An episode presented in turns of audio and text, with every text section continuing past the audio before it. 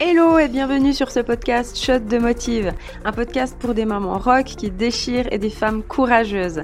Je m'appelle Camille, je suis une créatrice multipassionnée, hyperactive et maman de deux mini en bas âge. Je te souhaite une bonne écoute et on est go Aujourd'hui, je vous parle d'une citation de Mohamed Ali, boxeur américain, qui est Je commence à compter les pompes seulement quand elles commencent à faire mal. Et en fait, cette euh, citation, elle me parlait parce que tout récemment, en fait, j'ai commencé euh, à faire un sport.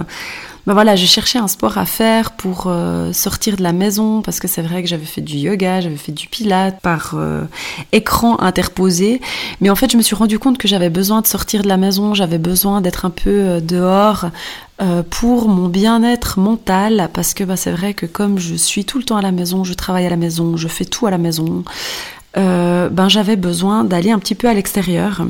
Et puis, euh, du coup, je sais pas pourquoi j'étais attirée par la pole dance. Alors ça me fait beaucoup rire parce que moi j'ai pas du tout le rythme dans la peau. Hein.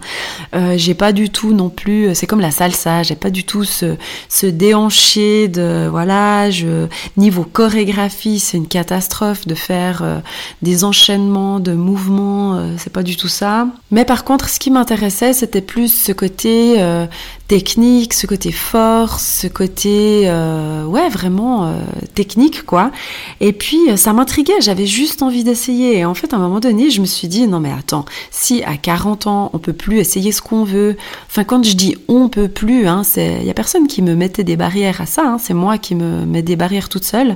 D'ailleurs on sait très bien qu'on est toujours les mieux placés pour se mettre des barrières dans quel domaine que ce soit. Et du coup, je me suis dit, ben, je vais tester, je vais essayer, puis bah après, si ça va pas, je, je change, j'arrête, c'est égal. Hein. Mais euh, voilà, c'était juste euh, le fait d'essayer. Et pour revenir à ma citation, en fait, euh, c'est simplement que quand t'as pas l'habitude et puis que tu allez, tu vas faire des pirouettes sur la pôle, ben, punaise, les mains, les cuisses, enfin, c'est rude, quoi. Donc, moi, je me rappelle la première fois que j'ai dû faire la planche. Euh, je me répétais en boucle euh, dans ma tête, punaise Camille, vas-y, t'as accouché deux fois, tu peux faire ça, quoi.